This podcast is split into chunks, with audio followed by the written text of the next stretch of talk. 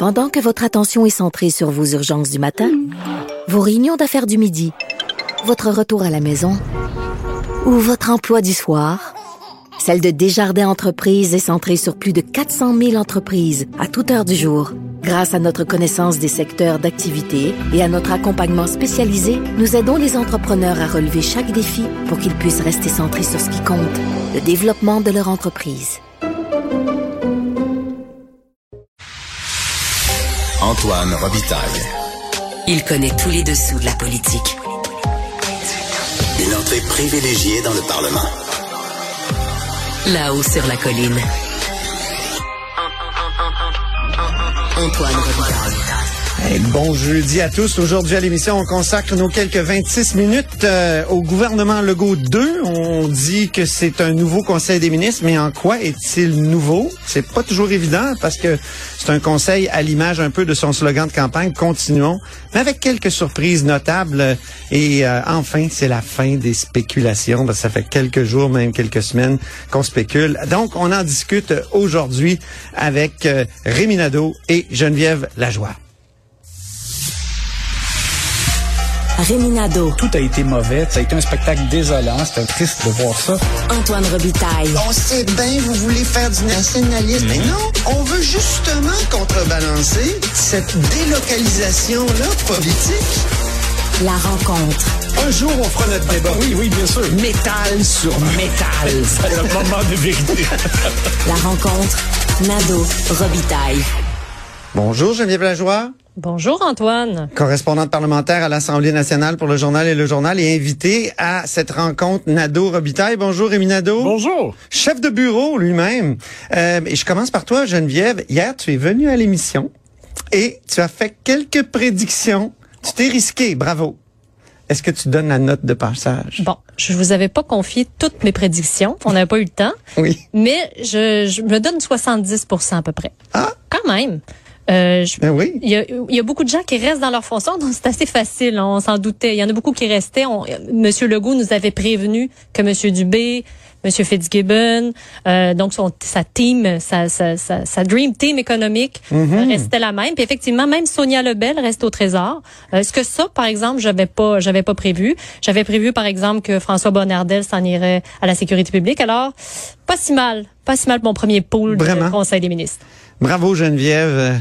Et toi Rémi, beaucoup de continuité. Hein? J'en suis pas revenu moi à quel point il y a de la continuité. Il y a, il y a 20 anciens ministres qui sont reconduits sur euh, quoi 32, 30, environ 31, 32 là. sur- Oui, ben parce que c'est 30 ministres, mais on ajoute le, le- le président du caucus et euh, le whip, donc il y a comme 32. Et là aussi il y a continuité. 32e, même là, il y a continuité. Et ça, je suis surpris parce que je trouve qu'il y a à certains, euh, pour certains postes, M. Legault aurait pu récompenser d'autres personnes. Je pense qu'il y aurait, tu sais, M. Legault, dans son euh, discours, là, dit à un moment donné que c'est un exercice qu'il trouve humainement là, déchirant Ben oui. d'avoir à faire des choix dans, dans sa famille avec les anciens, les nouveaux, les gens qu'il a recrutés lui-même.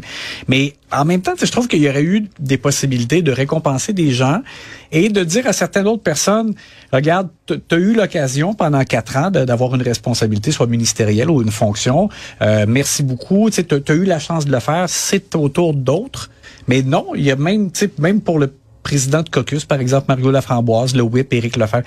Il y a des choses comme ça. Donc, je suis un peu étonné n'ait pas profité de ça pour... euh, Il était comme plus sensible aux susceptibilité de ceux qui étaient déjà en place. Oui, que, que, que les recrues, dans le fond. oui, parce Hein? qu'on en parlera plus longuement, mais dans le fond, il y a, y a que Pierre Dufour, euh, le ministre de la forêt et des fonds qui euh, de, la, de la faune et des forêts en fait qui euh, Ouais, lui, il y avait les deux. est limogé, donc lui ne revient pas, il y a pas de Même comme ministre régional. Non, c'est ça. Ben, en fait, il y aura pas de ministre de l'Abitibi. Euh, Il y en a un, qui- mais ben oui, mais la pas, pas, pas un élu qui provient de l'Abitibi. Euh, c'est pas Daniel Bernard non plus, là, euh, à qui on avait peut-être pensé. Euh, et il y a Lucie Lecourt aussi, euh, déléguée à l'économie, qui ne revient pas. Nathalie Roy ne revient pas à la culture, mais elle, bon, ce sera la, la, la, la, la candidature de la CAC au poste de, de présidente de l'Assemblée nationale. Donc, euh, peu de personnes qui euh, ont été euh, limogées, là, si on veut. Puis, euh, tu sais, Martin Koskinen, le grand conseiller, même l'alter ego de euh, François Legault, a donné comme un scrum au départ, juste avant qu'on annonce les ministres, puis il a dit que c'était beaucoup plus facile qu'en 2018. De, de, fa- de, de faire, de constituer le- le... Conseil des ministres parce que on avait, on connaissait les gens, alors que j'ai l'impression qu'ils faisaient référence à des des mauvaises expériences comme Marie Chantal euh, Chassé qui qui s'est cassé les dents là, sur l'environnement dès le départ. Ouais. Puis en même temps, ben, on, en reparlera aussi, mais dans les gens qui ne font pas leur entrée au Conseil des ministres, ben des fois, c'est ça, il y a peut-être un peu lieu de soupçonner euh, que les caquistes eux-mêmes, donc, aient, aient constaté, soit peut-être dans les entrevues, là, euh, lorsqu'ils ont été choisis pour être candidats, euh, qu'ils étaient corrects pour être candidats, mais peut-être pas pour être ministre tout de suite. Exactement. Euh, parlons de Bernard Drinville. Tu avais dit hier, euh, tu jonglais avec. euh, On avait dit entre transport et éducation. Oui, voilà. Euh, et finalement, il a hérité de l'éducation. Hein? Ouais. Un gros poste, euh, ministère casse-gueule, disons-le, hein, parce qu'on se souvient tous de Jean-François Roberge qui était là pendant quatre ans Hum. en pleine pandémie. Euh, et puis, euh, donc, il en, il en a récolté d'ailleurs les, euh, les, les, les- les conséquences. Tout à l'heure, euh, M. Drainville était en point de presse tout de suite après. Oui. Bon, il a pas voulu s'avancer, là, le connaissant, je vais prendre connaissance de mes dossiers. Évidemment, ouais. Mais il a dit, je suis conscient du défi, c'est une grosse machine et il ne faut pas se faire avaler par la machine. Ah. Parce que en éducation, ce qui est très difficile, c'est de jongler avec les syndicats, les lobbies qui sont très forts dans le milieu d'éducation. Alors, on verra comment Bernard Mhm. Toi, Drinville... Geneviève, qui connaît bien la France, tu, je sais pas si tu te souviens de Claude Allègre, un ministre de l'Éducation qui avait parlé du mammouth. Oui. Il y avait, c'était Ben un peu on- comme ça au mais Québec ici, on aussi. parle du mammouth, en- surtout en santé. Ben mais il faut oui. pas oublier que l'éducation, ça ressemble un peu aussi à ça. Ce qui est intéressant, c'est que justement, là, bon, Drainville s'en va à l'éducation. Et pourquoi? Parce que euh, celui qui est à l'éducation, Jean-François Robert, Oui. lui, change de responsabilité. Euh, Puis dans notre fil de discussion tantôt, je pense que tu as trouvé la manière de l'étiqueter. ben, ça va être le ministre de l'identité Oui. et des dossiers litigieux. Écoute, je après avoir survécu donc à ce mi- ministère casse-gueule là de l'éducation, donc des, des, des dossiers particulièrement sensibles, réforme des institutions démocratiques. On se souvient qu'on vient d'avoir une élection où il y a eu une distorsion du vote énorme. Les partis d'opposition réclament une, une- modification de- du mode du scrutin.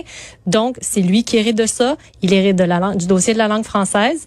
Toujours euh, un dossier litigieux, important. Et puis, M. Legault a, a martelé que c'était tellement important. Il faut appliquer la loi 96. Exactement. Elle est complexe et tentaculaire, cette loi. Il y, a, il y a plein de critiques qui viennent d'un peu partout, justement, d'application de cette loi-là.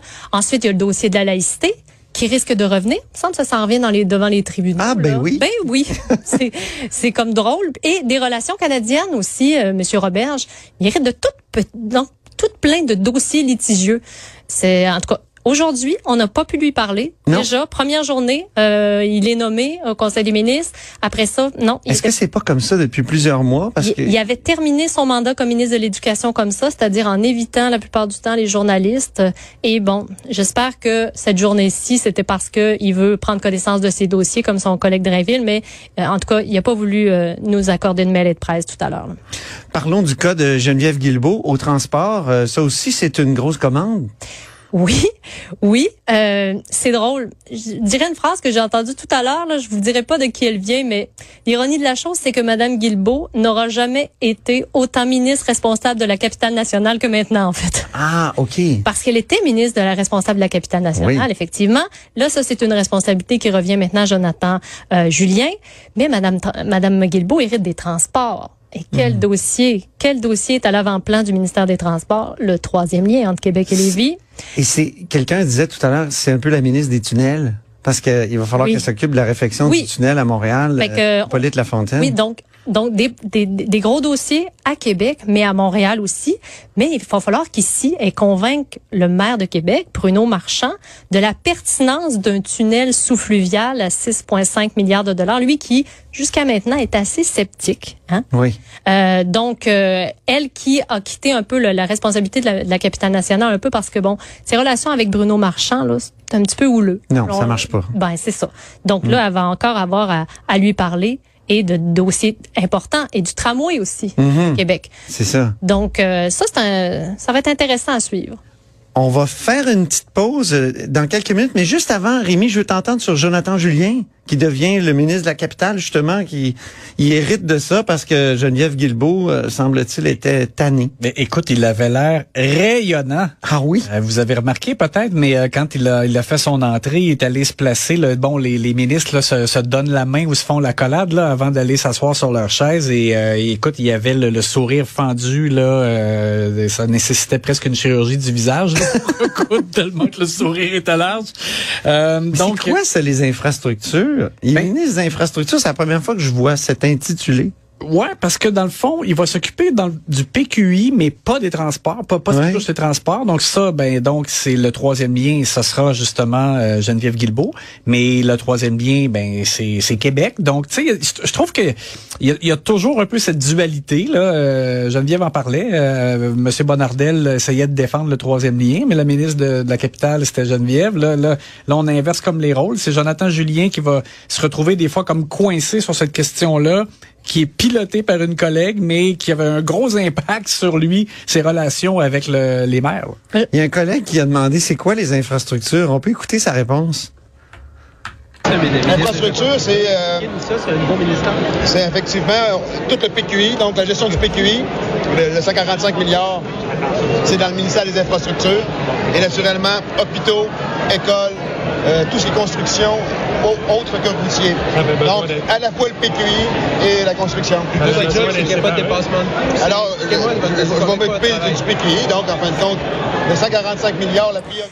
Appelons ça un- une fonction transversale. Ça me semble gigantesque. Vous m'occuper du PQI.